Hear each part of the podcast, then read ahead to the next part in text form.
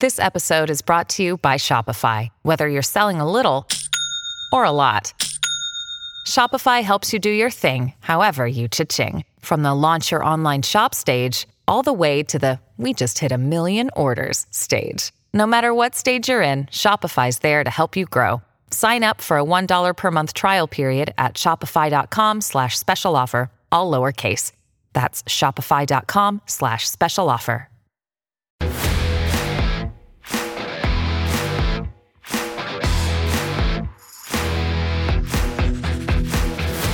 And welcome to the PFF Fantasy Football Podcast. I'm your host, Ian Harrington. Tonight, we got 14 games to break down, 13 games to break down, everyone. Maybe even 12 as soon as I get better at figuring out how many games happened in week nine. But we'll be talking up every single game that happened on Sunday. I have managed to watch all of them at this point, either live or on NFL Game Pass Condensed. God bless whoever gets those up on the website as quick as they do and allows for true degens like myself and like you listen to this right now to get ahead of the action, figure out what happened, and get on the week 10 as fast as possible. So I'm to go through every single game, talk about the quarterbacks, running backs, wide receivers, focus on, you know, some workload stuff, hopefully some actionable fantasy football takeaways to, to take away for the future. Also look at just some stuff I noticed on film that might not be in the box score. You could call it beyond the box score or something cool like that. Uh, touch on some injuries. And finally, of course, give a PFF Lily matchup stat of the week for those that don't know. PFF Lily is my lovely wiener dog, and I like to highlight every matchup with a cool stat to wrap everything everything up. So thank you for tuning in. As always, have the episodes of the PFF Fantasy Football Podcast out Monday, Tuesday, Wednesday, Thursday, Friday. And without further ado, let's get to this Monday edition. So first game, we had the Falcons defeat the Broncos 34-27. And hey, kudos to Matt Ryan, you know, for the, playing this game without uh, number two target Calvin Ridley. Some people even whispering a few weeks ago if it was number one target. Either way, you know, it's not easy to get it done when you have a receiver as good as Ridley on the sideline. And for Matt Ryan to, to go 284 yards, three touchdowns, and really just not not make many bad decisions throughout the entire game, other than one somewhat ill-advised bomb to a, a, a Zaccheaus. Excuse me for messing up this guy's name, always and forever. Uh, but other than that one deep ball that kind of sailed on him, really didn't have really uh, any other mistakes to speak of. Did take two sacks, but all in all, very good game from Matt Ryan. I just think we take for granted how good this dude is uh, throwing downfield in those intermediate and deeper ranges. Uh, we had you know a nice touchdown to Julio Jones on, on one of those, and then also just a beautiful 51-yard bomb to Zaccheaus. So good game from Matt Ryan. Again, the fact he did it without one of his top receivers, he deserves even more credit for doing so. Uh, Drew Lock maybe could have had, uh, you know, a touchdown in the first half, uh, dropped it right in the bucket to Tim Patrick, but couldn't come up with it. But hey, this was back-to-back weeks where you know Drew Lock and the Broncos looked like they were pretty much left for dead. Only before he brought them back on three separate touchdown drives uh, in the fourth quarter to go ahead and bring things back. So look, on we also got from Drew Lock a rushing floor that we saw for spurts in 2019, but in 2020, you know, he had been sticking more of the pocket, looking to run run more to throw than to take off and uh, and just pick up yards. Which hey, that's probably better for real life. That's better for a second year quarterback to develop with that mindset. But seven carries for 47 yards and a score on the ground to go along with the 313 passing yards and two scores. We're slowly but surely seeing Drew Lock form into a fancy relevant quarterback in these sort of smooth matchups. So hey, you know, being down uh, being down three or four scores every time you start the fourth quarter isn't ideal. They're going to need to fix that. But we have seen you know evidence that Lock is at least good enough to bring his team back, put up points in garbage time that is important in fantasy land. Uh, looking at these wide receivers, Jerry Jeudy had himself a hell of a game, seven catches for 125 yards and a score on team high 14 targets. Also saw KJ Hamler flash a little bit with 75 receiving yards. Also had a nice 15 yard rush, and I believe it was a kick return uh, he almost took back a long way. So those were the main two guys. Tim Patrick there at nine targets. Didn't see the tight ends as involved as, as we would have liked with uh, Albert O leaving the game early, and then also Noah Fant being banged up as well. On the Falcons side of the ball, uh, Zaccheaus caught four of six targets for 103 yards in the score. Mentioned Julio Jones had a nice touchdown. I mean, he literally shook this dude out of the screen. It was nice uh, post corner, and you know when they went back in the wide receiver cornerback ISO cam, uh, he got rid of that guy so bad you couldn't even see it by the end of the play. So great job from Julio. I thought Christian Blake was going to be the guy replacing uh, Ridley more so. We'd seen that in the past, but he only ended up with three targets. Just a reminder that you know predicting back how backup running backs are going to do, you know, in a game when the starter goes down is hard enough. Predicting a wide receiver to step up into a new role is even harder because obviously we got you know running backs and tight ends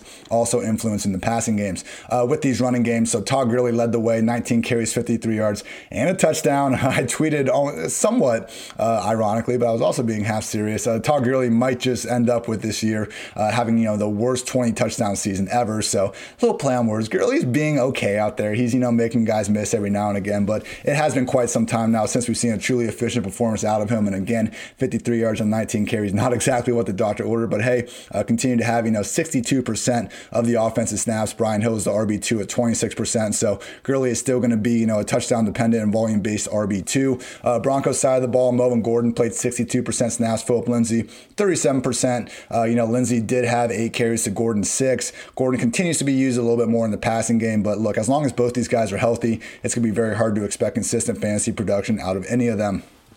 Um, with that, with the injury, so Noah Fant suffered an ankle injury. He, was hobbled off the field, had to go to the locker room, but he did return. He's just playing at far less than 100% right now, which sucks to see because truly, when Fant is healthy, uh, one of the true YAC monsters at the position and just throughout the entire league. Uh, PFF Lily matchup stat here. So in 2019 and 2020, we've had 49 quarterbacks have at least 100 dropbacks. Drew Lock is 19th in big time throw rate, 40th in turnover worthy play rate. So literally, Drew Lock, I mean, I've called him, you know, AFC West Jameis because you see this guy make some fantastic throws, and he has been a top 20 quarterback in terms of you know just throws that we've deemed to be big time you know down the field tight window big time throws what the definition says. And you know we look at turnover worthy plays though he's been a bottom 10 quarterback in that. So there's only been uh, let's see overall seven of these guys now that have had a difference of at least 20 in these. Drew lock Daniel Jones, Philip Rivers, Baker Mayfield, Jameis Winston, Carson Wentz, and Eli Manning. So I know we got some aging dudes in there, but either way, this is like the gunslinger club of quarterbacks that, you know,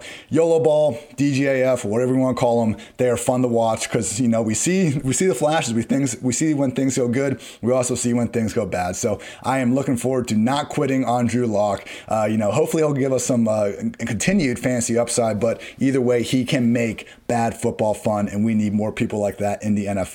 Uh, next matchup, we had the Bills smack the Seahawks 44 to 34. This was a game that, I mean, really wasn't this close. The Seahawks had uh, chances throughout to kind of even things up and get back into the game, but ultimately it was just a Josh Allen show, everybody. He was awesome. And look, he has always been a great fantasy QB, and that's what we tried to stress on this podcast. And now, personally, I, I love Josh Allen. I think this dude does have a good chance uh, to be a very good real life QB, but either way, we now have three years of evidence of him being a great fantasy QB. And, you know, we'll talk about this a little more in the Chiefs game, but Similar to Patrick Mahomes, what we're seeing from Josh Allen this year, especially, it's not even that he has to really put the team on his back. The Bills are doing a great job of not only surrounding him with talent, but also just being creative in the play design and being, you know, playing to his strengths and playing to the analytics strengths. I mean, for them to be up in this game the whole time and not have a running back uh, have even 10 carries just kind of speaks to the willingness they were to let Josh Allen keep passing and not to be afraid of, you know, having this big lead and just trying to run the clock out. They realize they need to put up points to win games, and they're happy to do that with Josh Allen slinging it. So all in all, 415 yards through the air, three touchdowns. Also chipped in a, a touchdown on the ground. So you know, awesome can continue chemistry with Stefon Diggs. It was good to see John Brown get back out there. He looked healthier than he had in weeks. All in all, awesome game from this Bills passing attack. Uh, Russell Wilson had two interceptions that we usually don't see him make. Also took five sacks. Just seemed to be pressing a little bit. But you know what? It's tough to really blame this guy for trying to force it or trying to you know make a big play happen because then you see the the play where he rolls out and then throws it to David Moore for 55 yards on a ball that, you know, seemingly went about 70 yards in the air. This thing was a freaking missile, and he was able to get it over the top of the secondary, two more in the end zone. So, you know, I, I know that this was a game where Russell Wilson did not play to his, uh, you know, best. We've seen much better performances throughout the year, but when we've seen him, this is the types of throws he can make again and again and again, it's no wonder the guy thinks he's Superman out there sometime. I mean, truly. I consider Russell Wilson and Tyler Lockett. It's them and Aaron Rodgers and Davante Adams in terms of just who are the best mind meld QB1 wide receiver one combos in the entire league. And Russell Wilson and Tyler Lockett, they have, you know, probably a 10 minute highlight film of these just incredible throws. They almost had their single best one ever in this game. Must have been from the 40, 45 yard line. Russ was under pressure. He was like backpedaling. He almost jumps and just launches in the end zone. Typical, you know, as Collinsworth calls it, what the moon drop deep ball comes lying in, and you see Tyler Tyler it, getting behind the coverage, getting the back of the end zone, just couldn't quite pull it down. He also had a play where he caught the ball and got down at the one yard line. So I know Lockett didn't have the big game that a lot of people were hoping for, but oh my goodness, people, they were so close to hooking up for scores on multiple occasions in this one. Uh, sticking with the wide receivers, it was DK Metcalf game. He caught seven to nine targets for 108 yards and a score, looking awesome while he's doing it. I mean, truly, this is a guy. It's unfair how big he is. His touchdown was just you know kind of a red zone slant route where he's able to box the guy out. It's unfair that he's that big and he has that part of his game. And he can also just run past literally anyone because he's one of the fastest guys on the field at all times as well. So great, great, great continued stuff from Metcalf. Again, I understand, you know, this was Metcalf week and Lockett didn't do it, but can't stress enough how much, he, how close he was to having uh, another couple touchdowns himself. So he was right there with seven targets. Also, uh, Jacob Hollister having seven targets for whatever reason. But as long as these uh, tight ends are all healthy, it's going to be tough to expect, you know, consistent production from any of them. But, you know, I know a big storyline going into next week is going to be, you know, Metcalf or Lockett. And that has been the case over the past month. But first month of the season, we saw both these guys balling out. And again, I, I think it's more of just kind of recency bias and thinking uh, Russ can only enable one of these guys per week when reality, I think we'll probably get a boom game with both of them going off sooner rather than later. Uh, on the Bills side, yeah, Stefon Diggs caught 9 of 12 targets for 118 yards. His YAC ability was really off the charts in this one. I know, I know. Seahawks league worst secondary and no receiving yards allowed, and they, you know, although they pressure, although they sacked Josh Allen seven times, uh, this was the worst defense in the league in pressure rate coming in. So if there was a game to really show off this Bills passing game, this was it, and show off they did. Also credit to John Brown, eight catches for 99 yards. Cole Beasley only had three catches for 39 yards. When Brown is going to be this healthy, I think Beasley is going to take a step back and be more of a true number three wide receiver. But hey, this Bills high flying offense, uh, we do want you know fancy access to pretty much anyone that's going to be involved looking at these backfields, uh, Zach Moss played 56% of the Bill snaps. Singletary is at 45%. Moss had nine carries to Singletary's two. I mean, while Singletary led the way in targets, uh, this was two weeks in a row, and Moss was able to find the end zone and kind of look like the overall better back out there. I don't think it's going to be a situation where Moss takes over, even if uh, Singletary or Moss gets hurt. I think we're going to see Yeldon uh, pop back in the picture and continue to make this a two-back committee. The only problem in Buffalo is that Josh Allen, he doesn't like checking the ball down, and he loves taking off near the 10, inside the 10-yard line. So so we look at Singletary being the pass down back. That's great, but this offense doesn't pass their backs that much. And we look at Moss being the goal line back. That's great, but the quarterback in this offense is, you know, the closest thing we have to a vulture to the running back position. So, you know, just it becomes tough on a week to week basis to rank either of these guys inside the top 24 backs. And I think it will continue to be so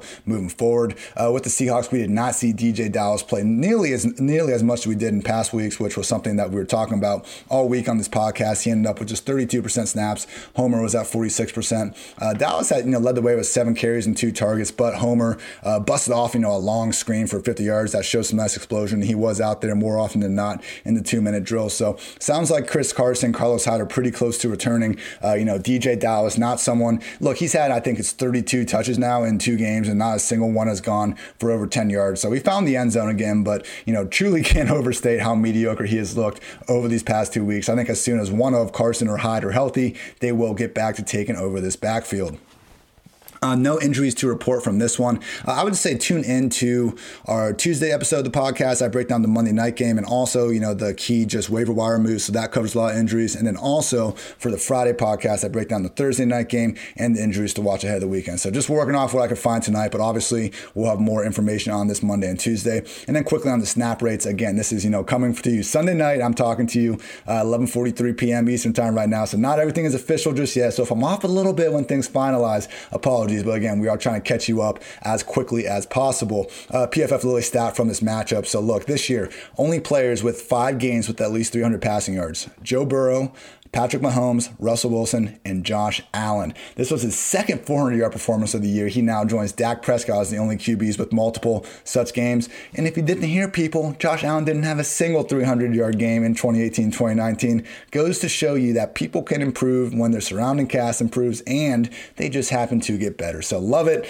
Love Josh Allen. Love Bills Mafia. Great win for the squad. Uh, next matchup here Titans beat the Bears 24 17. So Ryan Tannehill, it was a somewhat mis- misleading uh, kind of final box score. He played a little bit better, I think, than the numbers show. Um, I mean, only 10 of 21 for 158 yards and two scores against this Bears D, but had a good 40 or 50 yard, you know, potential completion dropped by Corey Davis and had some other balls I just think his receivers probably could have come down with for him. So, look, ultimately 21 pass attempts. They built a 24 to 3 lead. Just wasn't a situation where Tano had to put his foot down. But against a very good defense, I mean, did show uh, the upside and again had some nice uh, little loft on his deep balls. Uh, Nick Foles, look, the Bears didn't score their first points until 12 minutes and 30 seconds in the fourth quarter. So it was all out comeback mode. He ended up racking up 52 pass attempts for 335 yards and two scores. There were some good throws here and there, but I mean, overall, it was truly just more comeback mode inspired than anything. And we've seen this more often than not with Foles and the Bears in their center. They were fantastic in the Falcons game, and even last week in the second half against the Saints.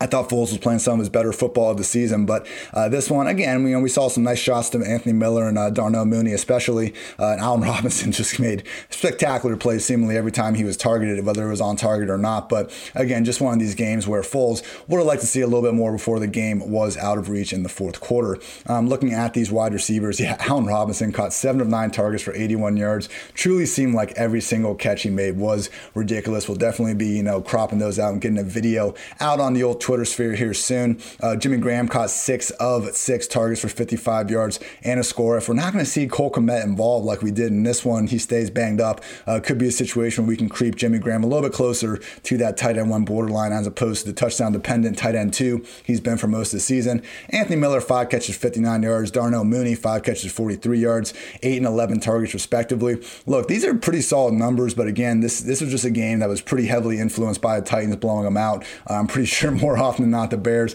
are not going to want to pass the ball 50 plus times in a week. Uh, with the Titans, AJB wide receiver one season strikes again, everybody. Four catches, 101 yards, and a score. Oh my, like they were some of the most impressive four catches you would have ever seen, too. I mean, 40 yard uh, catch and run where the dude broke multiple tackles. Also had another catch and run where, I mean, look, earlier in the year when he was uh, getting all these points, they, he didn't look 100%. It was almost like they were just really utilizing him in the red zone and he was making his living, you know, just being a physical, big body beast down there. But now we're starting to see that YAC ability come back, and it is a scary sight to see for sure. Uh, ended up cashing in on a nice touchdown on a well thrown ball from Tannehill, and AJB just carried the defender in for six. So awesome game from him. We got a Corey Davis goose egg, and I'm pretty sure on this podcast last week, you know, I was speaking to him being a potential wide receiver two moving forward because going into this game, he was the wide receiver 16 in PPR points per game. But I'm pretty sure I said specifically, you know, famous last words uh, with expecting this from Corey Davis, and that ended up being the case. So look, I mean, uh,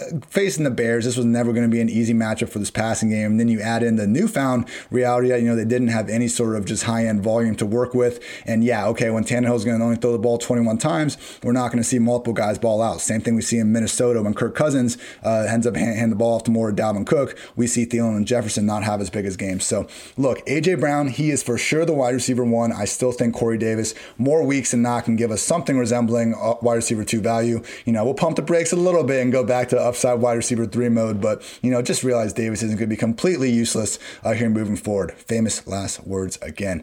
Uh, looking at these backfields here real quick. Derrick Henry, 53% snaps, 21 carries, no targets, not a single uh, backfield target, which is a shame. I mean, we saw them work a little bit harder to get Henry some screens earlier in the year. He pops with some of the top running backs in the league in terms of yards per target. I know he's not Alvin Kamara or anything, but you just get that dude in space, problems happen. So disappointing game from Henry in that you know he only had 21 carries for 68 scoreless yards. This was a Bears defense that you know, low key had allowed the second highest uh, explosive run play rate going into this game. They were bottom five end yards before contact allowed per carry. But I think we're seeing this Titans offensive line maybe not be the same, you know, kind of group of monsters without Lewan at left tackle. But look, Derrick Henry, when he gets these monster chunk gains, we see him just have these weak, uh, just weak winning performances. I'm sure some of those will still be down the stretch as winter continues to come. This game just wasn't it. On the Bears side of the ball, David Montgomery was dominating snaps uh, until he got injured. Unfortunately unfortunately suffered a concussion and also had a fumble in this one where he caught a little scream.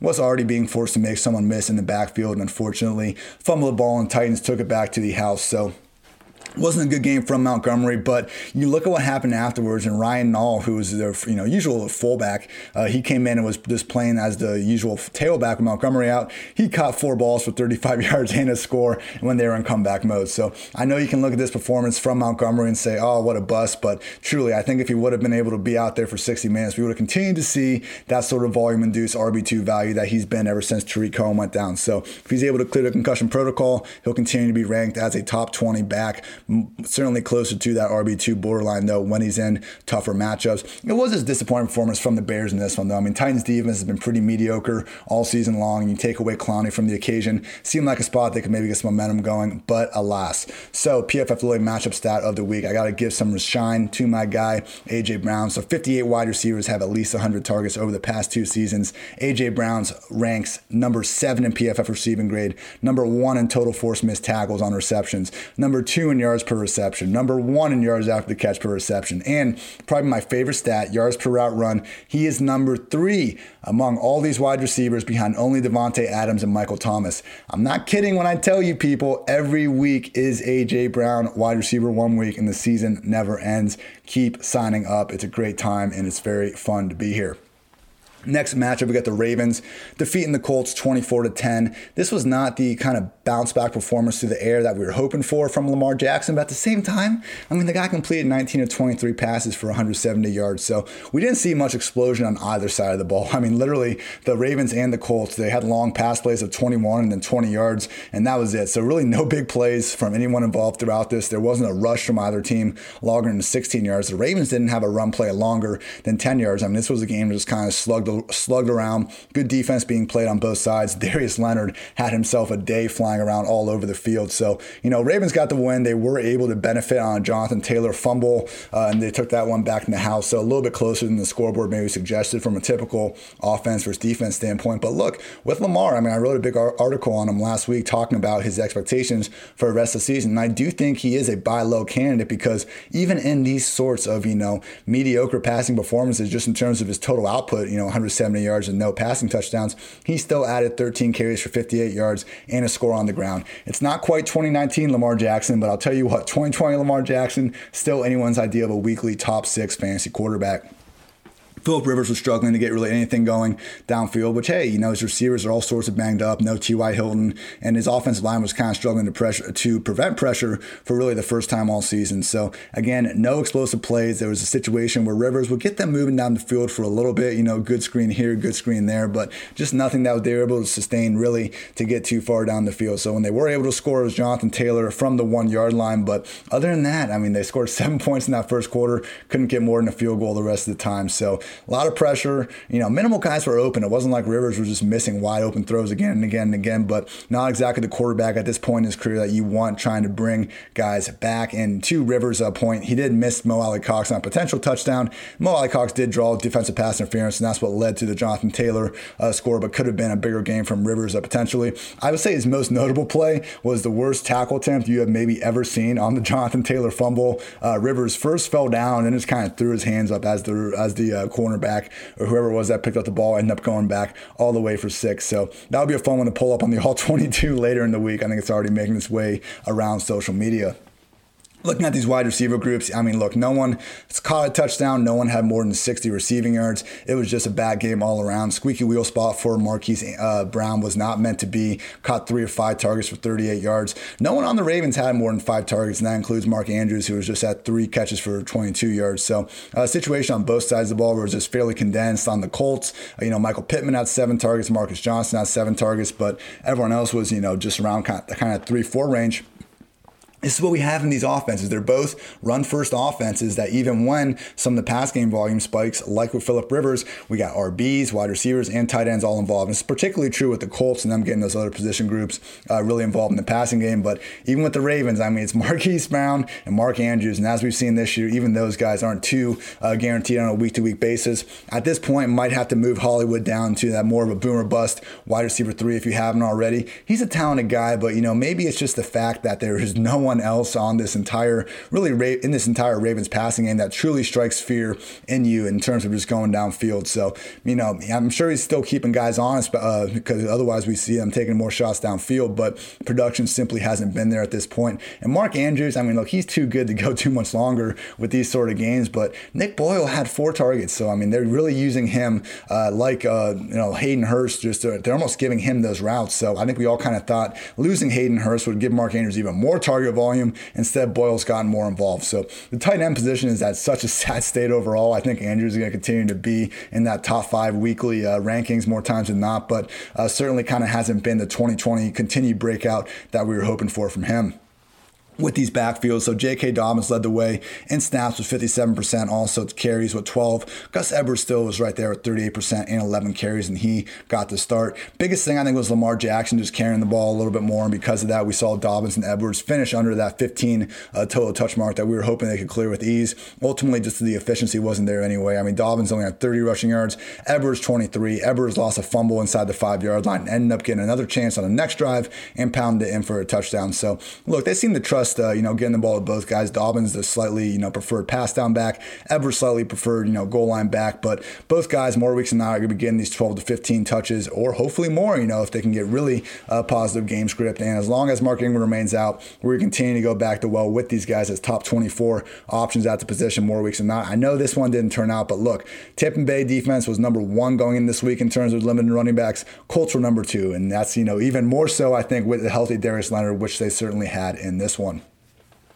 All right, we are on to, oh yeah, oh my gosh, Colts backfield. Almost forgot. So yeah, Jonathan Taylor, I mentioned that fumble. Before that fumble, he was getting truly fed. I mean, it was like the first three or four plays of the game all went to him. He was looking all right out there, and he had the touchdown little dive uh, over the pile and reached the ball out. It seemed like things were going good, and maybe he would get, you know, his own sort of like squeaky wheel bounce back spot. But he had the fumble, and after that point, he wasn't completely benched, and they even asked Frank Reich about it uh, after halftime, and he said that, you know, he's still, uh, you know, a person that's going to be involved involved or, and whatnot. But, you know, only saw him, I want to say, for a touch or two the rest of the way. Jordan Wilkins ended up leading the way with 11 carries, uh, and Nyheim Hines continuing to lead the way in the passing game with three targets. So, as I was saying on the podcast last week, the Jordan Wilkins, him playing this well, it prevents Jonathan Taylor from having that top five, even top 10 ceiling that we would just kill for right now. That's out of the picture. We need Taylor to, you know, hopefully get in a somewhat neutral game script at some point because ever since week one, the Colts have pretty much either been getting blown out,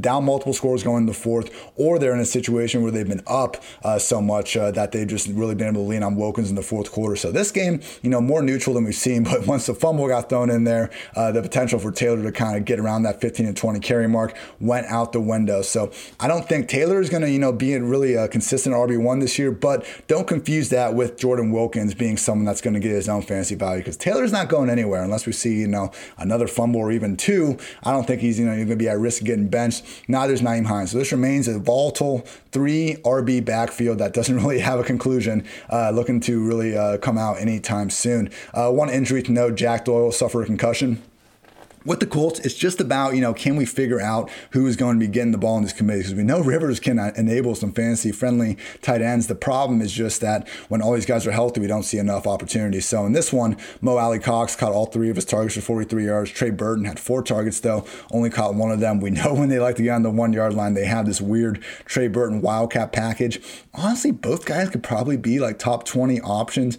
I would say Burton should probably be the preferred guy that, you know, if you really want to get uh, you know, on the streamers, you should go with him. But Mo Alie-Cox is legit. I think Mo Alie-Cox is a better player than Trey Burton at this point, but just based on that Wildcat usage and Reich's, you know, history with Burton, even going back to Philly, it does seem like they treat him ahead of Mo Alie-Cox in the pecking order, and we did see that with the raw target totals in this one. So give me Burton over Mo Alie-Cox. Got some more time to think about it before, and we'll see if, you know, Doyle is going to miss any time. But uh, this is definitely a situation to monitor because, you know, similar to Minnesota, similar to Houston, might not be the sexiest tight ends to roster when they're all healthy, but we take away one, and that gives us opportunity. Uh, PFF Lily matchup stat here. So, want to talk about Lamar Jackson's rushing upside because in eight games now, he has 79 carries, 469 rushing yards, and three scores on the ground. That's good for a 16 game pace of 158 rush attempts, 938 rushing yards, and six scores. So, the 158 rush attempts would rank second ever at the position behind only 2019 Lamar Jackson, and those would also be ahead of uh, 2020 Kyler Murray because we know he is absolutely crushing it right now, but he is only on pace for 150 152 carries. So Kyle's got the rushing touchdowns and he's got the rushing yards on Lamar. I get that, but just realized like 2020 Lamar Jackson on the ground, maybe not the same world beater he was in 2019, but nobody has been the same world beater that Lamar Jackson was in 2019. 2020 version is still pretty fine. And again, anytime we can get these sort of dual threat players in fantasy football, they more or less serve as a real life cheat code. Uh, next matchup here, we had the Chiefs defeat the Panthers 33 to 31. Another just brilliant performance from Patrick Mahomes. Uh, they threw the ball a lot more than I kind of thought they would, and a part of that was the Panthers being able to jump out to a decent little multi-score lead on the, the Chiefs in the first half. But this was still a game that you know was 17-13 at halftime. The Chiefs quickly took the lead in the third quarter. So if they wanted to get the uh, run game going, I think they could have. They will at some point. Clyde Edwards-Helaire remains the uh, main dude, but I think more than anything, similar to the Bills, what we need to realize with this Chiefs offense is just how special they are, not only from a talent standpoint, but also from what they you know ask their talent to do schematically because there was a play. Look, I have been watching, you know, I've watched every single game this season, every single game last season, every single one before. I've watched a lot of football over my time, and I have never seen something that the Chiefs did today, and that was use Patrick Mahomes in pre snap motion. On his touchdown to Marcus Robinson, Mahomes took about three steps to his right, and he stopped, and he went running back to his left, more or less being like a wide receiver flying across the formation. They snapped the ball to Mahomes while he was moving. It looked like it was going to be a roll to his left, and he stopped, pivoted, turned turn back right and end up throwing a touchdown. Some of the defenders look lost out there because, yeah, we never see that. And the quarterback, they can't be moving at the snap. If you know, I remember watching Peyton Manning a couple years ago, or just I guess like a decade ago, not a couple years ago, but uh, he was pretending to still be audibling the play. They snapped the ball to someone else. That was a flag because he wasn't set. And there's also, you know, we can't have anyone obviously moving towards the line of scrimmage, but to see the Chiefs like use that, and I'm, I'm sure there's some high school or college that used it first and they're copycatting because we know football is always a copycat sport. But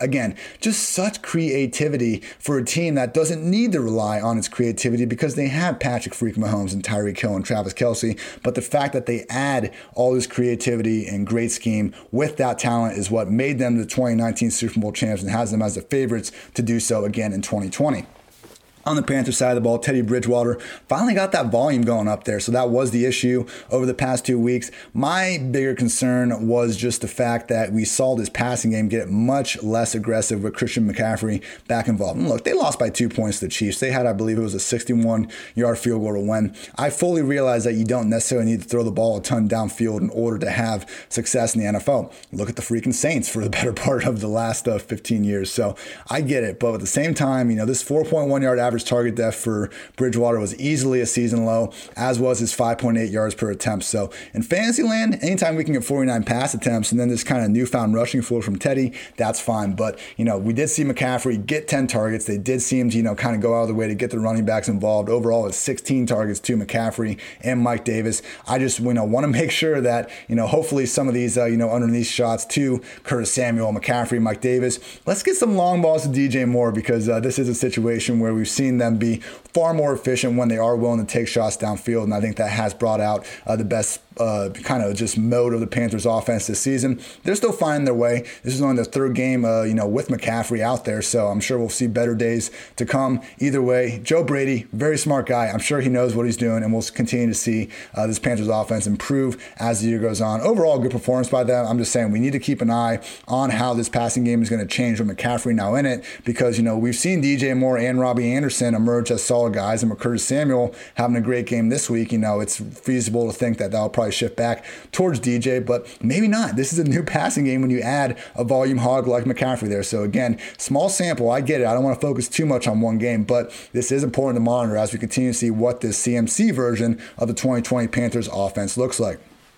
I uh, would also just note that the Travis Kelce, when we go on these wide receivers, oh my goodness. I mean, 10 catches, 159 yards on 12 targets, but his YAC ability was just unreal throughout this entire game. Uh, just stiff arming dudes. I mean, look, he is only I think it's like 252 days younger than Rob Gronkowski. Like they're very similar in age. And the thing is, uh, yeah, he is not experiencing anything resembling uh, what Gronk did in terms of just a late career decline. It would make sense if he did. The tight end position is one of the most physically demanding spots to play in the entire sport. Hasn't been the Kel- hasn't been the case with Kelce. He remains the king of the tight end position in fantasy and real life as long as George Kittle is sidelined. Maybe even not. I'm not trying to take away anything from Kelce, but hey, Kittle is uh, pretty darn great in his own right. Uh, Tyreek Hill, massive game, nine catches, 113 yards, pair of touchdowns on 18 targets, 18 freaking targets. Uh, we do see Mahomes really lean on his number one wide receivers certain games. This was one of them. Could have had an even bigger game because he got knocked out of bounds, I believe, at the two yard line one time, and he also had a better ball. Uh, he was a better ball away from a touchdown on one that Mahomes just uh, sailed on him. So huge game from Tyreek Hill, and it could have been even bigger. So uh, this is a situation we've seen him find the end zone, I think, in every game this year. And you know the Chiefs, they know their best players are, and they consistently find a way to get them the ball, particularly in the passing game. The season is in full swing and the action is still unfolding, so head over to DraftKings Sportsbook, America's top rated sportsbook app. With so many storylines in both professional and collegiate sports, this is the time to check out all that DraftKings Sportsbook has to offer. If you haven't tried the app yet, head to the App Store now because you do not want to miss this, people. To celebrate Sunday's action, DraftKings is ensuring all new users are covered up to $100. That's right, you bet they cover with risk free Sunday betting. Additionally, this weekend there is plenty of action to get on, so head to the app now to start making it rain. On top of those great sign up offers, DraftKings offers great odd, odds boosts every Sunday to help you make it rain. DraftKings is safe, reliable, and secure, making it easy for you to deposit and withdraw your money at your convenience. So download the top rated DraftKings Sportsbook app now and use promo code PFF when you sign up to get this can't miss offer. Again, DraftKings Sportsbook is ensuring your Sunday bets up to $100. That's right, you bet and they cover up to $100 when you use promo code PFF during sign up for a limited time only at DraftKings Sportsbook. So must be 21 or older, New Jersey, Indiana, or Pennsylvania only. Risk-free coverage paid out in site credits. Restrictions apply. See DraftKings.com slash sportsbook for details. If you have a gambling problem, call 1-800-GAMBLER or in Indiana, 1-800-9-WITH-IT on the Panther side of things. Mentioned a little bit this already, but yeah, Christian McCaffrey, 10 carries, 82 yards in the score. Curtis Samuel, 9 catches, 105 yards in the score. And Robbie Anderson, 9 catches, 63 yards. Poor DJ Moore, only 2 catches for 18 yards on 3 targets. He did have, I believe it was 2 additional targets that, you know, were just nullified by penalty, but 3 targets, 5 targets. Clearly, this was not the involvement we were looking for. And again, it's not like we're seeing these games, and this is what makes it frustrating. We're not seeing games where they're targeting DJ Moore and he's not creating after the catch or he's not getting separation and whatnot. He's really just being used more as a field a field stretcher out there. And for the YAC ability he has, I mean, the amount of screens they've been throwing Robbie Anderson and stuff, like just give a couple of those to DJ Moore. And maybe the defense is just focusing more on him and they're not able to do it as much, but it's just interesting because while Robbie Anderson is clearly so much more than that field stretcher role that we kind of pigeonholed him into, the same is also true of DJ Moore. I think we've seen enough evidence over the past few years to prove that. And even for spots this year, you know, he can operate underneath, intermediate, and deep areas of the field at a very high level. Uh, it's going to be, you know, more volatile than we would like in this Carolina Panthers passing game, particularly with McCaffrey there, you know, a, a threat to steal anywhere from eight to 10 to even more targets per week. So DJ Moore, Robbie Anderson, it, you know, clearly we got uh, nine weeks of evidence now of Robbie, you know, being the preferred guy just in terms of overall targets. Even if DJ Moore's are a little bit more fancy friendly, I think we need to drop both guys moving forward a little bit. Robbie's could be more of a low end wide receiver two. DJ Moore at this point probably a boomer bust wide receiver three. Still guys you want in your fantasy team, absolutely. Particularly when the Panthers are showing this willingness to pass the ball uh, as much as they have. But you know, just we got to keep in mind that when McCaffrey is a threat to lead this passing game in any given week, doesn't help the rest of the guys. Uh, was a great game by Curtis Samuel. I'm going to catch all nine of his targets, and not all of them were easy. He had a couple of diving catches in there, and he also uh, was able to find the end zone on, on, one occasion on a little pop pass. So chipped in 13 rushing yards. Curtis Samuel is your favorite RB wide receiver hybrids, favorite RB wide receiver hybrid, everybody. Great to see him ball out over these past few weeks. And yeah, you know, there's worse guys to have than someone that could, you know, be looking at these 10 plus touches in this offense. But I would just say that, you know, with McCaffrey back, with Mike Davis still saying somewhat involved and these wide receivers, uh, you know, I think being ahead of Samuel more weeks than not, still think he's going to be more of a wide receiver four than anything that we can consistently trust in Fantasyland. Uh, last point with the before we move on to the backfields, Teddy Bridgewater, great game running the ball, two carries for 19 yards in the score, converted a huge, I believe it was fourth down where he went just diving over a guy, pretty much uh, said fuka to his uh, personal health, got the first down, then ran for a touchdown, I believe the play after or soon after. So Teddy has shown some increased mobility this year, and again, when the passing volume is there like it was today, it gives us some great fancy results. With these backfields, uh, Clyde Edwards-Helaire, 43% snaps, five carries, five targets. Le'Veon Bell is at 31%. Darrel Williams, 26%. Clyde is the guy, but Le'Veon Bell not going away. Clyde's the guy to have in fantasy, but look, guys, it's the Chiefs RB1. I mean, at some point, we're going to see them break 20 rushing yards, even though they haven't over the past two weeks. You know, it wasn't that long ago that we saw them really feeding, uh, you know, Clyde against the Bills. They've just found plenty of success through the air over these past few weeks, and Mahomes has gone freaking bonkers. So, look, when Patrick Mahomes is putting up, you know, scary similar numbers to what he was in 2018 on his way to win the MVP, it's tough to kind of get as consistent of an RB involved. Clyde did find the end zone as a receiver, three catches, 20 yards, and a score. I understand it's frustrating that, you know, that top five ceiling isn't there for him, but even more so than Jonathan Taylor, I mean, Clyde can continue to be treated as a weekly RB2. We know he's, you know, going to get uh, three to five targets per week. And again, the carries are going to be there more weeks than not here moving forward. He's such an important piece of the Chiefs offense. You know, if you can sell high in him somehow, I don't know why anyone would buy him high right now, but if you can do it, I get it. But still, I think more times than not, we want people involved in this Chiefs offense. Do not, uh, you know, just sell Clyde Edwards-Helaire for pennies on the dollar uh, just because he's had a couple down weeks. We've seen the big weeks and we've seen them commit to the run. Uh, don't let two weeks, you know, two week sample size really cloud your vision for what he could be down the stretch. Uh, with the Panthers, Oh man, an uh, NFL reporter that shares my namesake was talking about there potentially being a split backfield here. I did not agree with that, and we, that did not end up being the case. McCaffrey played 69% of the Panthers' offensive snaps. Mike Davis was down there at 33%. That's actually like a lot smaller than we usually see, and part of that was because McCaffrey uh, suffered a ribs injury at the end of the game, was pretty banged up. I think he'll be okay. It didn't seem too serious, but it did at least take him out for a few snaps. But you look at the touches. McCaffrey had 18 carries, 10 targets. Mike Davis just one carry and six targets. That shows you all, all you need to know. Again, we've been saying it all, all, the time on this podcast. Panthers have 64 million reasons why McCaffrey should continue to get all these touches. Don't expect that to change moving forward.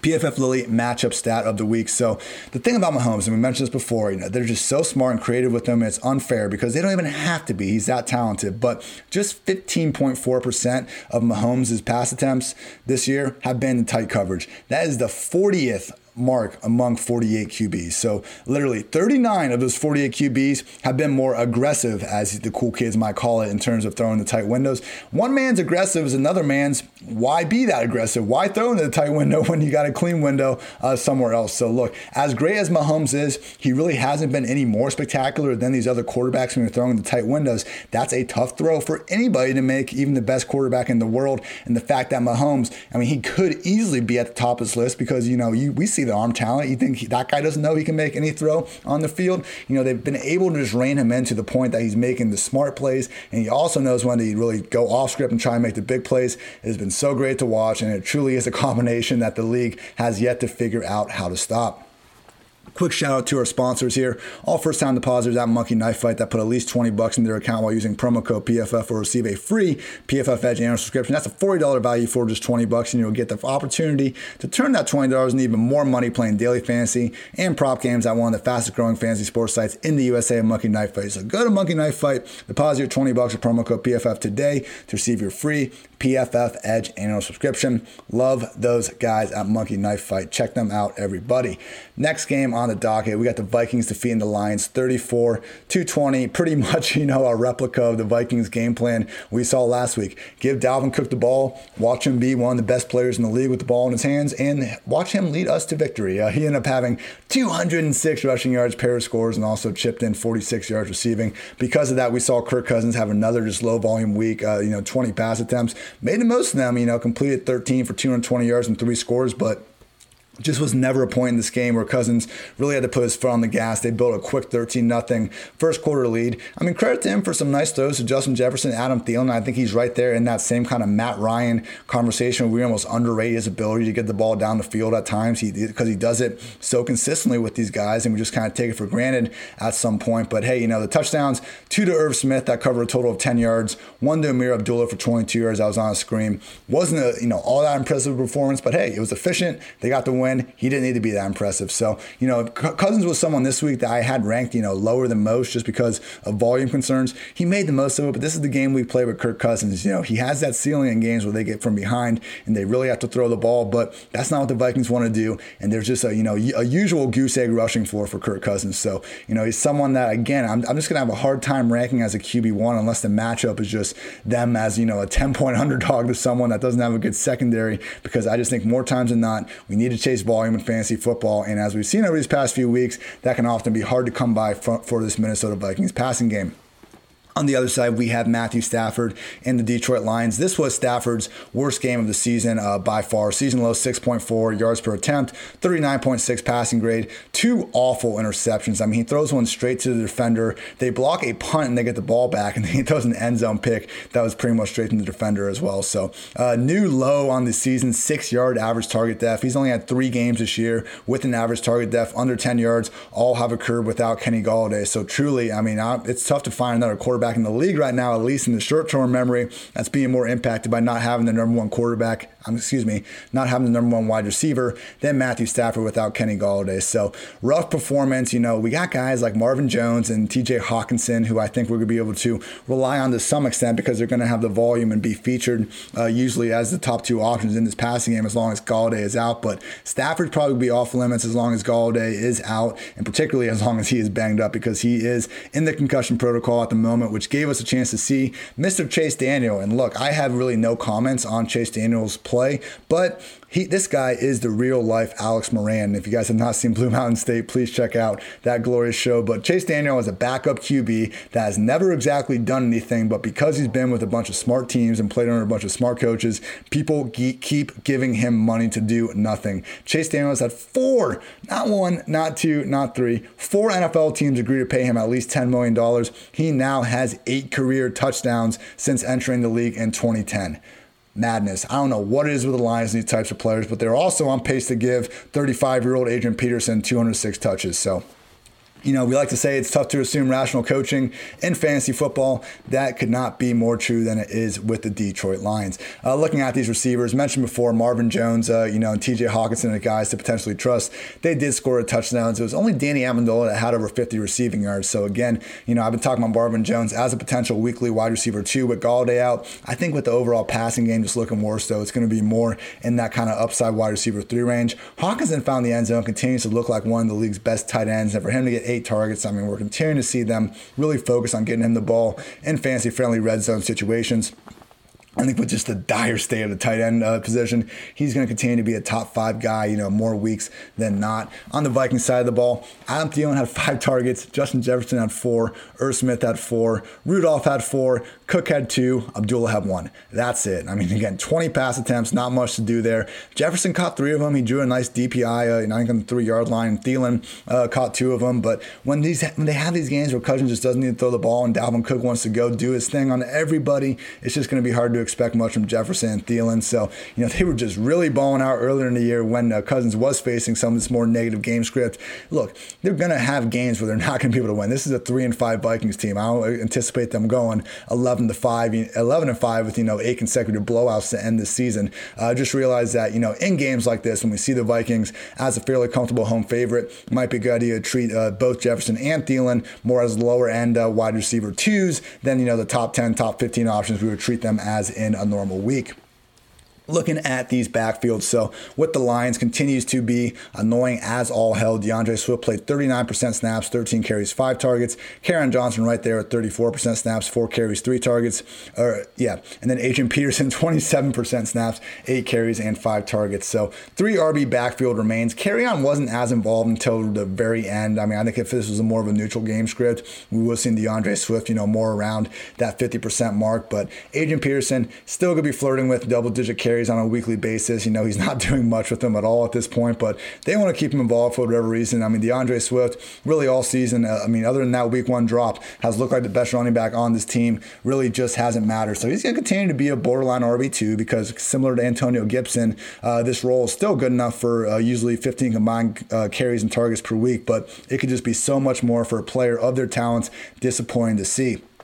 Yeah, on the Viking side of the ball, Dalvin Cook, 67% snaps, 22 carries, and two targets. Was able to take those two targets and catch both for 46 yards, and again, 206 yards and a pair of scores on the ground. Takes us right into our PFF Lily matchup stat of the week. So since Cook entered the league in 2017, we've had 69 RBs have at least 200 carries. Dalvin Cook ranks third in PFF rushing grade, tied for 11th in missed forced tackles per rush, number eight in total missed forced tackles on runs, number eight in yards per carry, and number five in yards after contact per rush. Guy has truly been incredible. Any top five running back list in the league, real life, fantasy, whatever, needs to have Dalvin Cook on it. Otherwise, it is truly ignorant, false, fake news, whatever you want to call it. Uh, next matchup here, the Giants defeat the Washington football team 23 to 20. This was a uh, you know kind of typical NFC East game. It just makes you kind of wonder throughout it, like does one of these teams legally have to win the division? You do a little research on Google and you find out that yes, that is unfortunately the case. So uh, it wasn't all bad. I'm being a little bit of a dick here. I get it, but Daniel Jones took five sacks against his defensive line, which we expected. He was the most pressure quarterback in the league going into this spot. And I don't think that's going to be changing going into week 10. But, you know, had a nice touchdown down the seam to Evan Engram. We didn't really see the rushing upside here that we'd seen in past weeks, only had six carries and four yards. But he makes a couple really good throws a week, but we just see some boneheaded decisions. To his credit, you know, he didn't have a turnover in this game. Uh, you know, he, okay, excuse me, he did. He lost a fumble per usual, but he didn't have an interception in this game. And, you know, he took the sacks, but I think that was more on the pass rush than him holding the ball for too long. But situation where, where you know we know he's not getting you know high end help from Jason Garrett and the in schematics uh, that he's dealing with,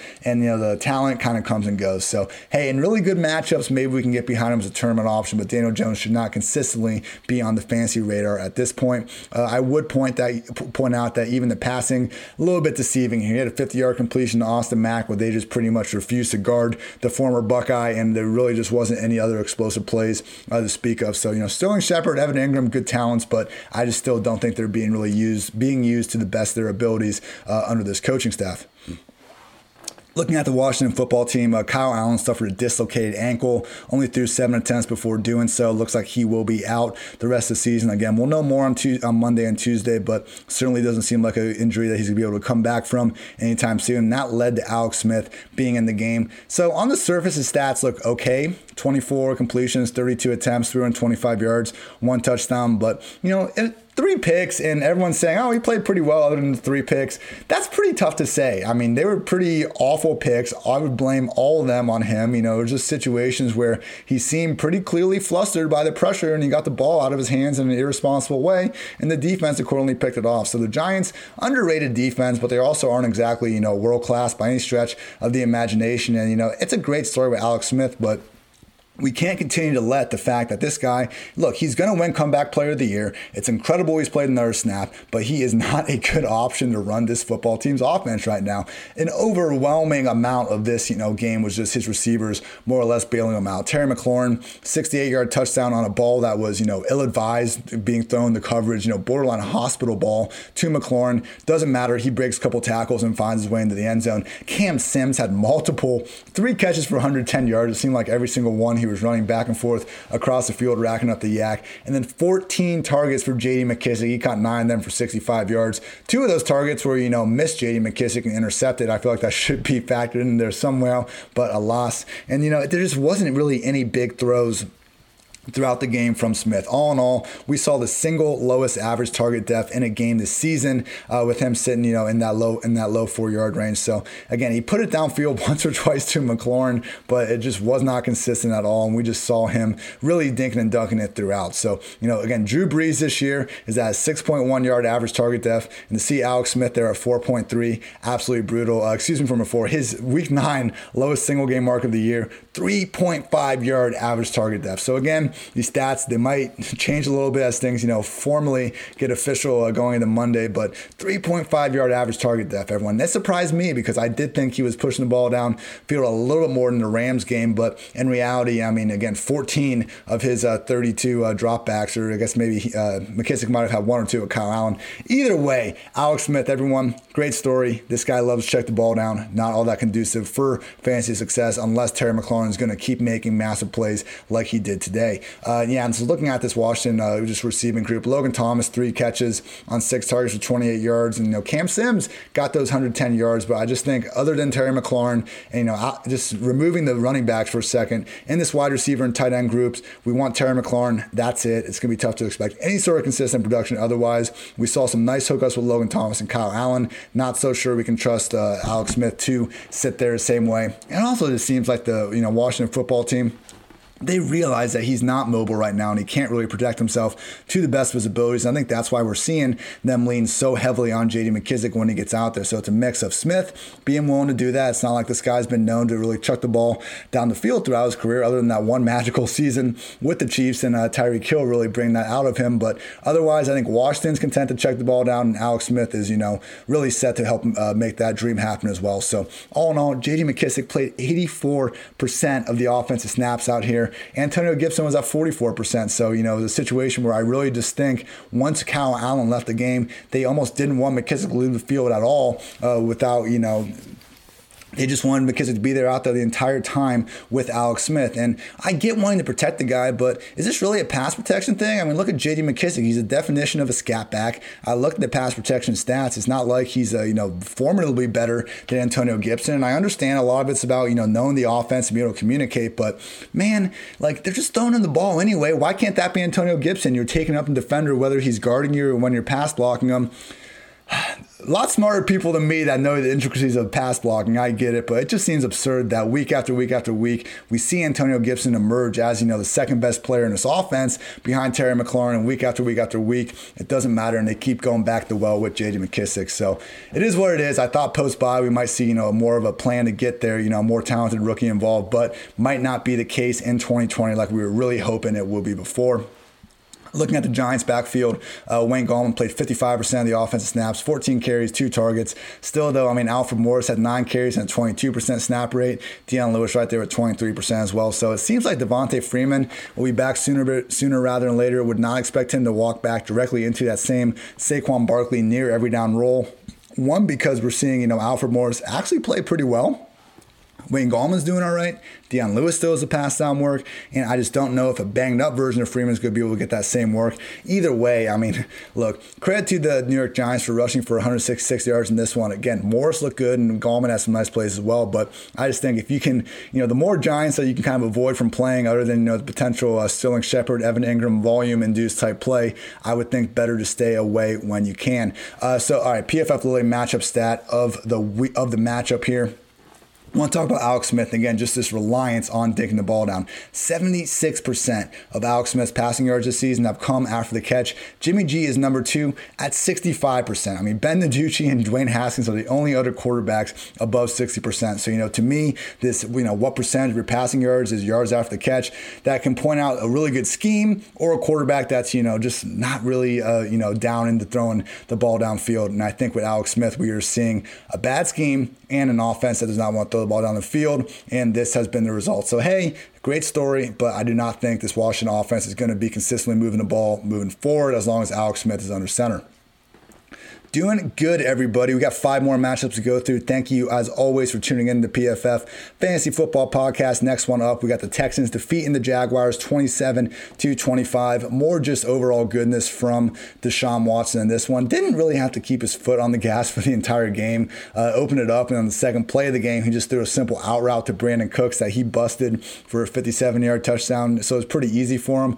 Hooked up with Will Fuller on a nice bomb where Fuller made a cool adjustment, came back the ball, and then uh, toasted ghosted, I believe it was Henderson uh, for a 77 yard score. So saw some big plays out of Watson, and he also added 50 rushing yards in a number of uh, just plays where he was able to escape the pass rush. So not the biggest game, 281 passing yards and two scores, but hey, again, this is his uh, sixth straight game with multiple touchdowns and 250 plus passing yards. So this has been the best version of Deshaun Watson we've ever seen in terms of you know efficiency on a per pass basis, yards per attempt, uh, and all that. And without having DeAndre Hopkins there, it's wild. Would this offense be better with DeAndre Hopkins if they could just you know not maybe force feed him as much as did in the past? Of course, I think any offense in the league would be better with DeAndre Hopkins. I think it speaks to Wat- to Watson being more comfortable spreading it out. I think it also just speaks to Deshaun Watson likely getting better as he continues to play football and get more chemistry with talented receivers in their own right, like Will Fuller and Brandin Cooks. So whatever it is, Deshaun Watson continues to be a weekly top five real life and fantasy quarterback alike.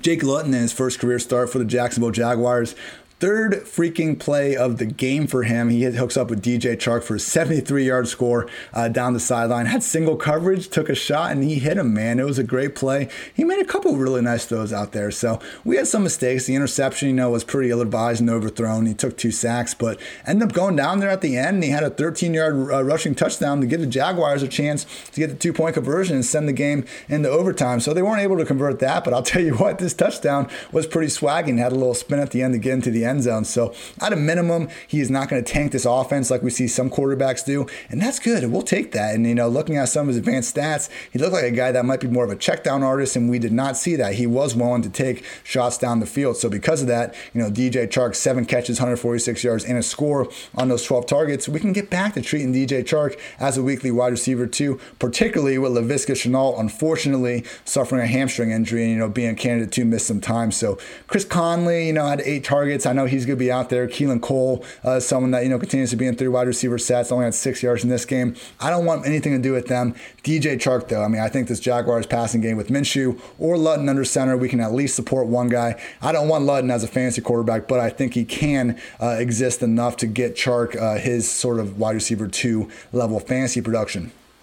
Uh, looking at these backfields now uh, with the Houston side of things, David Johnson uh, suffered a concussion early in the game. He was running pretty well before then busted off an 18 yard run on his uh, first carry of the game, but quickly had to leave. So we'll see if he can uh, get the turnaround time. But if not, could it finally be Duke Johnson, three down RB season? Now, before you say, you know, oh, Duke Johnson, you mean that scat back? No, I mean Duke Johnson. You mean that scat back because you bought into what Bill O'Brien and Hue Jackson have been feeding you. That fake news over the years. I I look at Duke Johnson, aka Miami University, the freaking use all-time leading rusher as a, you know, no, not a scat back, as a true three-down back that he's operated as throughout his NFL career. If you think he's too small, well, he's literally only missed two games in his six-year career, and those have come this year. So Duke Johnson, I'm not sure if he's going to get this three-down role. Will not surprise me at all if we see them add some sort of veteran running back. After all, we saw the Lions do that with Adrian Peterson. We've seen the 49ers, you know, be just reluctant to kind of hand over a three down roll to the next man up. We've seen it really all over the league, you know, for time and time again with these coaches, you know, just continuing to not treat a scat back as, you know, a full a full time three down back. So I don't know if they're going to do it in this one. I he, he, had 20 touches for the first time in his career in this game, made good enough use of them, 41 yards rushing and a touchdown. Uh, did have a fumble mix in there, but look, I fully believe Duke Johnson can beat the three down back. I don't think the Houston Texans are going to give him that role. We'll see. They might be forced to, but this could be the biggest situation of the week to potentially monitor because if they give Duke that David Johnson role, I truly think he can supply according fantasy uh, RB1 value. Look, it's a concussion with David Johnson. Like typically, not every concussion is, you know, equal. Look, I've had uh, several of them myself uh, playing football. So, you know, it's not a situation where we can just say this guy's going to uh, be missing one week. It could easily be a month. It could easily be a season. Who knows what it is. So I don't want to take it lightly by any stretch, but we do see a lot of these situations where guys come come back in a week from a concussion. If David Johnson is dealing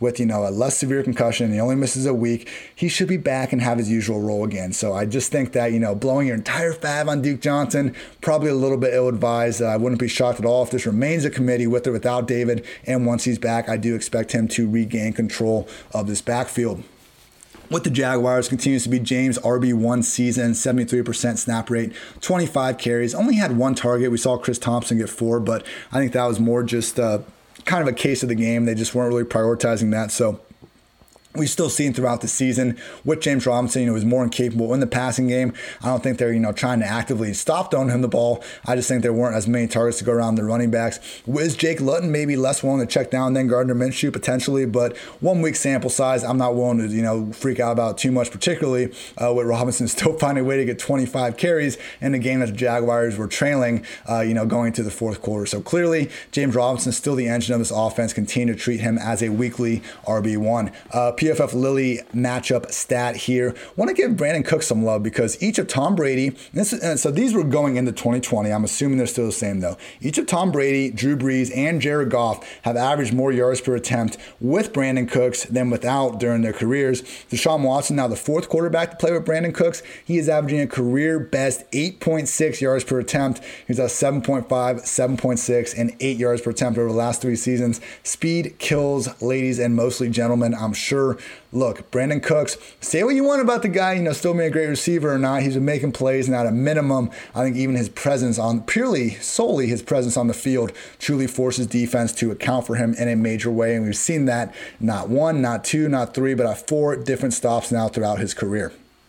Next game, we got the Raiders defeating the Chargers 31 to 26. Uh, fun game, fun back and forth game. Pretty much every Chargers game is a fun back and forth game, it seems like. So uh, this was a good one. Derek Carr, you know, didn't have the most prolific performance 13 for 23, 165 yards and two touchdowns. Just a brutal first half. I mean, he could have been like picked on his first two throws of the game. Had a brutal, ill advised fumble uh, deep, you know, inside his own 30 right before halftime that ended up giving up, you know, a field goal that shouldn't have ever happened. But then the third quarter starts yards. He throws a bomb for a touchdown, 45 yards to Nelson Agholor. That was perfectly placed. And then he, he's rolling out. Derek Carr, off script, rolling out to his right, launches one down the field, hits Hunter Renfrow in stride for 50 yards. Maybe the single best throw I saw all day. I'm sure there's probably a better one than that. Excuse me, it's 12:32 right now. I'm you know trying to trying to remain excited about Hunter Renfrow's big catch. And then also Derek Carr on that drive uh, took off for a 12-yard run where he went leaping over a dude. So it was like the most non-Derek Derek Carr drive ever. But you know what? A lot of 2020 has been Derek Carr doing things that we're not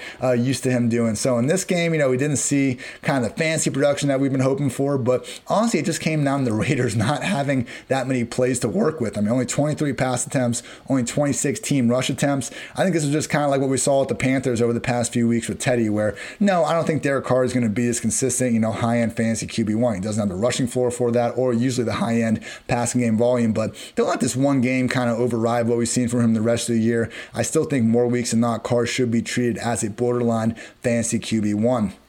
On the other side of the ball, Justin Herbert, 326 yards in a pair of scores. He has thrown for over 300 yards and or three touchdowns in every single start this season. Guy is an absolute baller. Looked like he got hurt for a second, but he stayed in the game. He is tough too. He's got the talent and he's tough. Uh, it was pretty funny, just real quick, when he went out. He threw a touchdown to like their fullback on a throwback pass, and poor Tyrod Taylor, they put him out there for a two point conversion, and they called like the same exact throwback pass play. Obviously, the defense wasn't surprised. Started running around. He made a few guys miss, and then just got completely lit up at the goal line. So kind of sacrifice your backup quarterback out there. Come on, guys, be a little bit better at that. But uh, you know, back to Herbert, just an awesome day. Continues to just make all sorts of big time throws down the field. And you look at this Chargers offense, and you can see that you know there are oftentimes guys running free. You know, Mike Williams. We got a uh, um, Tyron Johnson, Jalen Guyton. I mean, these guys are getting open deep continuously down the field. And to his credit, he's putting it on them a lot of times. So I didn't even mention Keenan Allen there. We know what he is, but truly, even these complementary receivers in the Los Angeles Chargers offense have been doing a great job all season. Another disappointing game from Hunter Henry, only four catches for 33 yards. You know, I again, I don't know how we can go this long with guys. You know, uh, the fullback's name, Nabers. Like you look at these last three, four weeks, the freaking people that have been catching touchdowns for the Chargers. It's getting like Buffalo Bills esque at this point in terms of the randomness and just the amount of backup tight ends uh, catching these things. But at some point, Hunter Henry probably probably needs to put forward some better production. But honestly, at the tight end, tight end position, outside Travis Kelce and kind of sort of Darren Waller, pretty tough to get a grip on anyone as long as George Kittle uh, is sidelined. So great game from this Chargers passing attack. Raiders passing attack. Darren Waller at 10 targets. Nobody else had more than three. You know, mentioned Agholor and Renfrow's big plays. Uh, Henry Ruggs was picking up all the air yards. Unfortunately, ended up goose egging. Didn't see the running backs get too involved. And yeah, credit to Darren Waller for uh, catching a short touchdown. Uh, uh, eight, I believe it was about eight yards out. Just perfect throw from Carr uh, to put it in a spot really no one else could get it, but not the biggest game, you know, from a yard standpoint, but again, I think that was a little bit more due uh, to Carr just having the 23 pass attempts. So in Waller's case, I mean, for him to get 10 of those targets, I guess the total still a little bit disappointing. But look, he's going to continue to be the number two tight end in fantasy as long as Kittle remains out. He's only going to be ranked behind uh, Mr. Travis Kelce. Looking at these backfields uh, with Justin Jackson suffering a knee injury on the very first play of the game,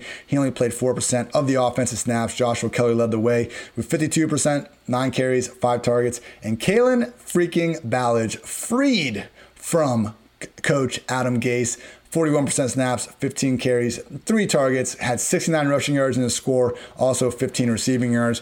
He was running well out there, and this has always been a guy that's been awfully athletic. Uh, you know, I think, you know, his brutal year where it was like, what, 2.6 yards per carry or something just miserable in Miami. I mean, you look at that Miami team, and I think you could take, you know, one of the best running backs in the league and put him there, and they probably wouldn't be averaging, you know, more than in the higher threes. So just a brutal situation. As we've seen now with what, dozens of players, it seems like, uh, once they leave, you know, Coach Adam Adam Gase, they are able to ball out elsewhere. So uh, Jackson, as long as this is not too serious, and he was trying to fight his way back into the game, I think you know it's not looking like a long-term injury. It's still a split backfield as it is with Kelley and Ballage. I mean, look, please don't spend a significant amount of fab on either of these guys. The most likely scenario is Jackson comes back. We get a three-headed committee, and we also have Troymaine Pope waiting in the wings, and he's someone that I believe got to a limited practice last week in the concussion protocol. Wasn't able to get fully cleared, but we should see more of him moving forward. So do not freak out about this Los Angeles Chargers backfield usage, please. Uh, with the Raiders, Josh Jacobs, 56% snaps, 14 carries, one target. Devontae Booker, 26% snaps, eight carries. Uh, Jalen Richard, 18% uh, snaps, one carry, one target. Disappointing stuff. And look, Devontae Booker, he had 68 rushing yards in his score. Jacobs had 65 rushing yards in his score. So Booker made the most of his, uh, you know, plays. His 23-yard touchdown touchdown. I mean, no one laid a finger on him. He just ran around right end. So I think, uh, you know, Jacobs or Richard could have made that play themselves, but whatever. Booker was the one that made it, and he made the most of the usage. This is a little bit concerning for Jacobs. This was a game where, you know, they were up pretty big, not not huge, but they were upper competitive in this entire game pretty much. I mean, halftime, you know, down uh, 17 to 14 and to have the lead in the fourth quarter, like you would have expected Jacobs to have 25 plus rushing attempts more times than not. Again, I think this was just more due to as a team them not having that many plays. But as we can see, you know, we still don't have just the 80% week in, week out game script uh, independent back with Jacobs that we were hoping for uh, with a player of his talent. So Jacobs, for all these uh, you know touches he's still getting, and with all the injuries and bye weeks at the position still uh, you know coming and occurring every single week, Jacobs isn't going to be you know anything other than RB one here. Pretty pretty much, regardless of the matchup. But this type of stuff is what's stopping him from being, you know, a true top five option compared to top 10, top 12 option that he has been, that he'll continue to be here moving forward. Uh, yeah, so I want to quickly note at the end of this game, I mean, it was so close to Chargers being able to win it. Both Mike Williams and Donald Parham really had a chance to come down with it. You know, I don't want to necessarily call them drops because they were pretty good coverage on both, but, you know, if you want to call them drops, I wouldn't necessarily blame you. So Herbert really did give them a chance. We need to monitor in addition to that Justin Jackson injury, whether or not Mike Williams uh, is truly going to be banged up, it's tough to tell with the guy. He falls like a sack of bricks every time he goes up for a contested catch. Great player. Again, I've called him, you know, one of the most just overqualified wide receiver twos in the entire league. Uh, but man, Mike, protect yourself when you're falling down, bro. We want to see you out there making plays. Uh, PFF Lily matchup stat. So I want to compare Justin Herbert and Joe Burrow because that's what we're going to be doing throughout these guys' entire careers. So PFF passing grade this year, Herbert's at 79.2, Burrow's at 77.8. Herbert has 19 big time throws and seven turnover worthy plays. Burrow's at 12 big time throws and 11 turnover worthy plays. Burrow's taken twice as many sacks. Herbert has dealt with more drops. Herbert has been more accurate and is averaging a full 1.1 yards more per attempt, but Burrow does have a higher average target depth. So clearly, Herbie has been the superior rookie thus far. I do think there's you know some case to be made that uh, the you know Chargers receivers have been doing better than the Cincy ones, particularly you know with Dusty AJ Green not not serving as much help until you know a little bit more so recently. And as bad as the Chargers offensive line is, I do think you know their scheme and just uh, Herbert's you know ability to kind of uh, get the ball out a little bit quicker on more design screens, I think, has made it you know a little bit more fancy friendly situation for the for a rookie to thrive. Look, both these guys in terms of rookie production at the quarterback position are kind of giving us value that we rarely see. So even if uh, Herbert has been the better option in Burrow, both guys future seems to be very bright. Uh, next matchup here Steelers beat the Cowboys 24 to 19 in a game that was far closer uh, than most people thought. In fact, the Cowboys were winning this one most of the way. So, in a game that I just figured, hey, I mean, everyone can run the Cowboys. Why shouldn't the Steelers be able to? Uh, no, that was not the case. Dallas, you know, building their 13 to nothing lead. At some point, uh, we saw just Roethlisberger really have to play comeback mode and keep his foot on the gas. So he ended up throwing 42 times, uh, racked up 306 yards and three touchdowns. Could have been even more. I mean, Chase Claypool dropped one deep ball, and I think there were at least you know two, at least one, if not two other drops the rest of the way. So you know, Big Ben, truly a nice game, and the fact that he suffered a what looked like a pretty bad knee injury before halftime, kept playing through the pain. Great game from him. Uh, with the Cowboys, Garrett Gilbert, not a bad game. I mean, look, they scored 19 points this week. They scored 23 points combined in week six through eight. So the fact that Gilbert made this offense look even something like a legit NFL offense was great to see for them moving forward when they're going to be facing less, you know, horrific matchups. So overall, Gilbert Again, not amazing, but the bar could not be lower here for than what we were looking for.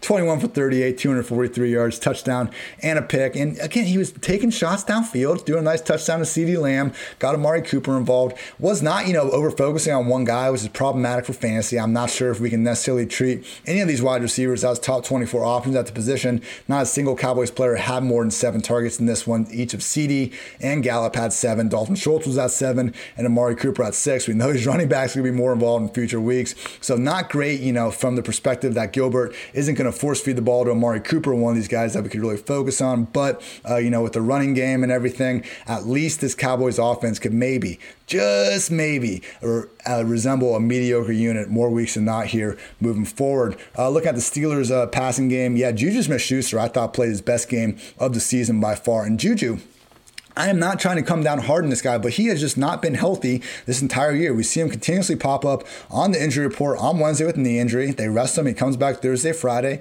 and he guts it out. But look, he's had volume issues, and just when they have thrown the ball, even when he scored like earlier in the season, like again, I've watched every freaking snap this dude's played this year. He just has not looked like the same game breaker we saw as a rookie in, in 2018. And in 2019, he was dealing with all sorts of injuries and atrocious QB play. So I just don't think we've seen the best version of Juju over over these past two seasons. This game was the closest we've seen to that. And I understand it's the Cowboys secondary, not exactly, you know, the toughest defense to get going against. But again, just in terms of athleticism and explosiveness with the ball in his hands, I thought Juju looked healthier than he had all season. So that's great because he's a very fun guy. And, you know, want to see everyone in the league be as healthy as possible. Did not even come close to leading the way in targets, though. And this is what's going to be concerning moving forward because the efficiency issue is one thing, but the volume rules, you know, king in fantasy football land. Diontae Johnson Johnson had 10 targets. Chase Claypool had 13. Uh, you know, Claypool caught eight of those for 69 yards. Diontae, six for 77. Hey, you know, we got three talented guys. James Washington up scoring a touchdown, but he only had two targets. At least this, you know, four wide receiver committee is pretty much down to three. The problem is, you know, as we've seen in more weeks before than just this one, Usually, the Steelers' passing game is not throwing the ball nearly this often. So I still have it. You know, Claypool one, Diontae two, Juju three. Rest of the season in terms of you know the receivers that you're going to want more weeks than not. I've I remain pretty steady on that over about the past month or so. But you know, Juju at least he is looking better. Should be able to make more use out of these targets as they come.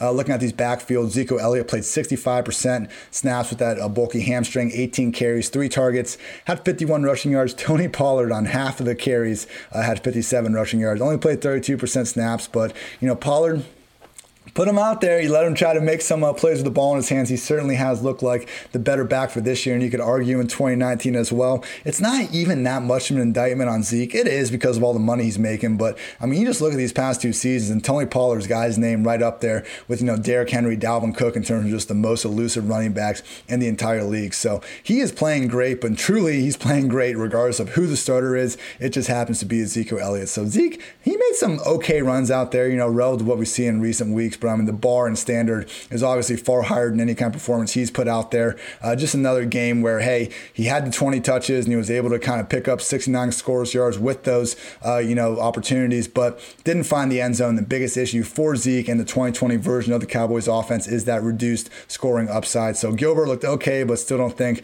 we're going to be, you know, flirting with multiple touchdowns uh, on a weekly basis anytime soon. Zeke's going to continue to be anyone's idea of a volume uh, dependent RB2 play.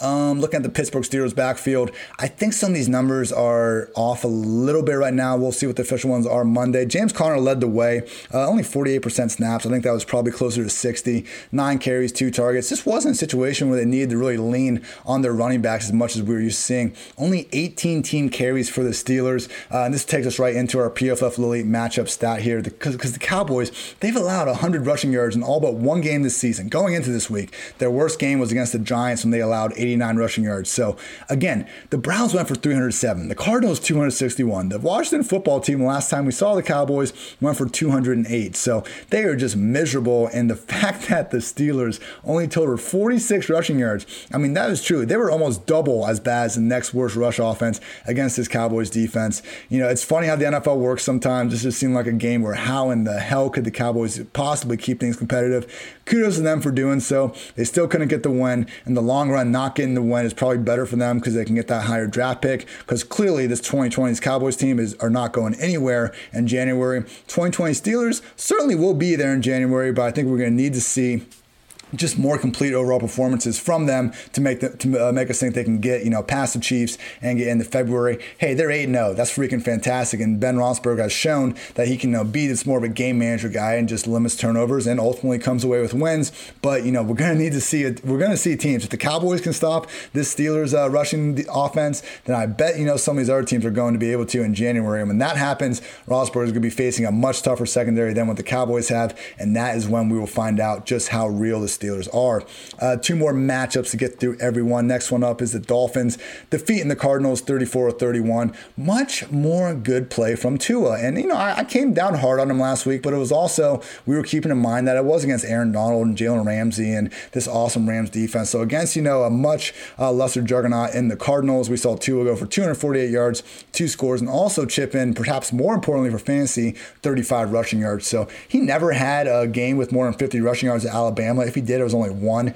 Uh, you know, not someone that's going to consistently pick up a bunch of yards with his legs, but the good news here was just they were using that part of his game and they were asking him to throw downfield. I mean, last week he had a 4.2 yard average target depth. That was up to 7.8 in this one. He only had two carries for zero rushing yards last week, and again, uh, 35 yards on the ground this one. So a lot of moving pockets, a lot of stuff to get him, uh, you know, out rolling to his left. It still looks funky watching a left-handed quarterback out there, but uh, much more positive uh, throws and just kind of overall performance from Tua in this one. Uh, Kyler Murray, it's just weird. I mean, he went 21 for 26 283 yards, three scores, had 106 rushing yards and a touchdown. I almost had to double check uh, when I saw the Cardinals even lost this game, but you know ultimately Kyler got strip sacked. That went back for six, and they just went five for 12 on third downs. Uh, so they just weren't able to kind of get the get, uh, get the drives going when they needed them to. Look, Kyler Murray, overall fantasy QB one on this season. You don't need me to tell you this guy is absolutely crushing it. He had an awesome 56 yard bomb to Christian Kirk. Uh, also, just generally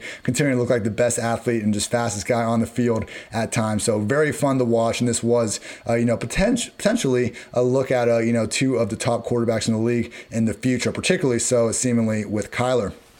A quick update on Jordan Howard's uh, electric season long rushing line 28 carries, 33 yards, and now four touchdowns. Gotta love Jordan Howard, you know, bringing this, uh, you know, kind of late season uh, Jerome Bettis his last year uh, into light. What was that Jerome Bettis game like?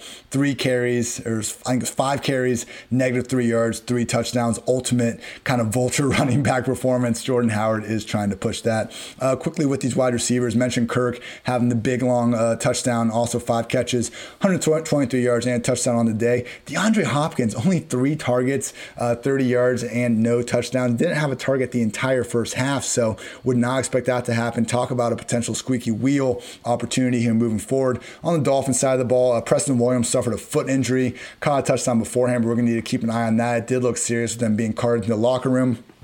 I think the initial reports I saw stated it won't be anything too long, but an injury to worry about either way. Uh, DeVante Parker, seven targets, caught six of them for 64 yards. He remains the number one guy in this offense. Uh, with Isaiah Ford out of the picture, we did see Mike Gesicki get four targets, caught three of them for 42 yards, but Jakeem Grant right there with five targets as well. So it's DeVante Parker on top. If Preston Williams is out, that's great for Gesicki just in terms of overall target share, but just be careful in this uh, Tua-led offense. They're much more willing, it seems like, to run the ball than we saw Fitzpatrick under center. With these run games.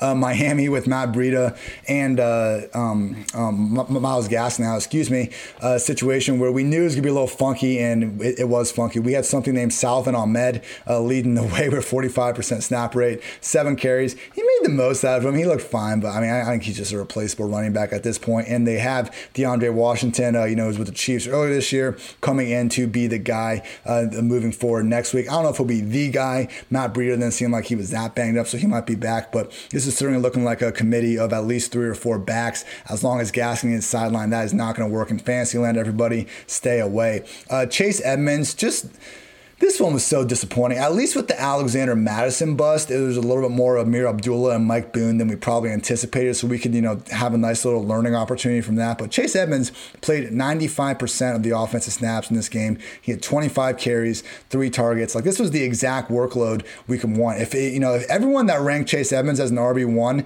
if they could see this workload before and still, you know, submit their rankings, I think we would have all put him even higher and potentially ranked him inside the top three because that sort of usage is exactly what we were looking for against a defense that is a very good defense. And this is again a lesson. This is a lesson we should take away. Not that uh, not that Chase Edmonds was a bad play, but when evaluating matchups, when a defense like the Dolphins six out is a bad defense, we just need to realize in 2020, a bad defense, a bad defense against the run, excuse me, that specifically, a bad defense against a run might not be a bad defense. They might just be a defense that focuses on stopping the pass because it's 2020. You know, a defense that focuses on stopping the run and kind of pops up as a good run defense a lot, the New York Jets. So we see this again and again and again. The top defenses in the league or top pass defenses in the league. That's the Miami Dolphins. So, uh, look, with this type of usage, I mean, Chase Edmonds should have, if he finds the end zone once or twice, then we're not even having this conversation. But long of just six, clearly we didn't pay the Dolphins as much respect as we should have. This is, you know, truly one of the top defenses in the league right now. It is wild how quickly Brian Flores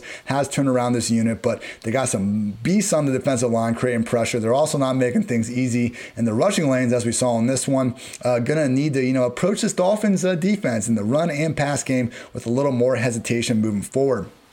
PFF literally matchup stat here. So look, 2019 Lamar Jackson, just one of the most wild things we've ever seen from a rushing standpoint. He had 176 carries, 1,206 rushing yards, and seven touchdowns. Here's Kyler Murray's 16 game rushing pace. 152 carries, 1,086 yards. Those are less than Kyler, um, excuse me, less than Lamar. 16 rushing touchdowns Kyler is on pace for this season. Absolute madness. You love to see it. The guy has been electric.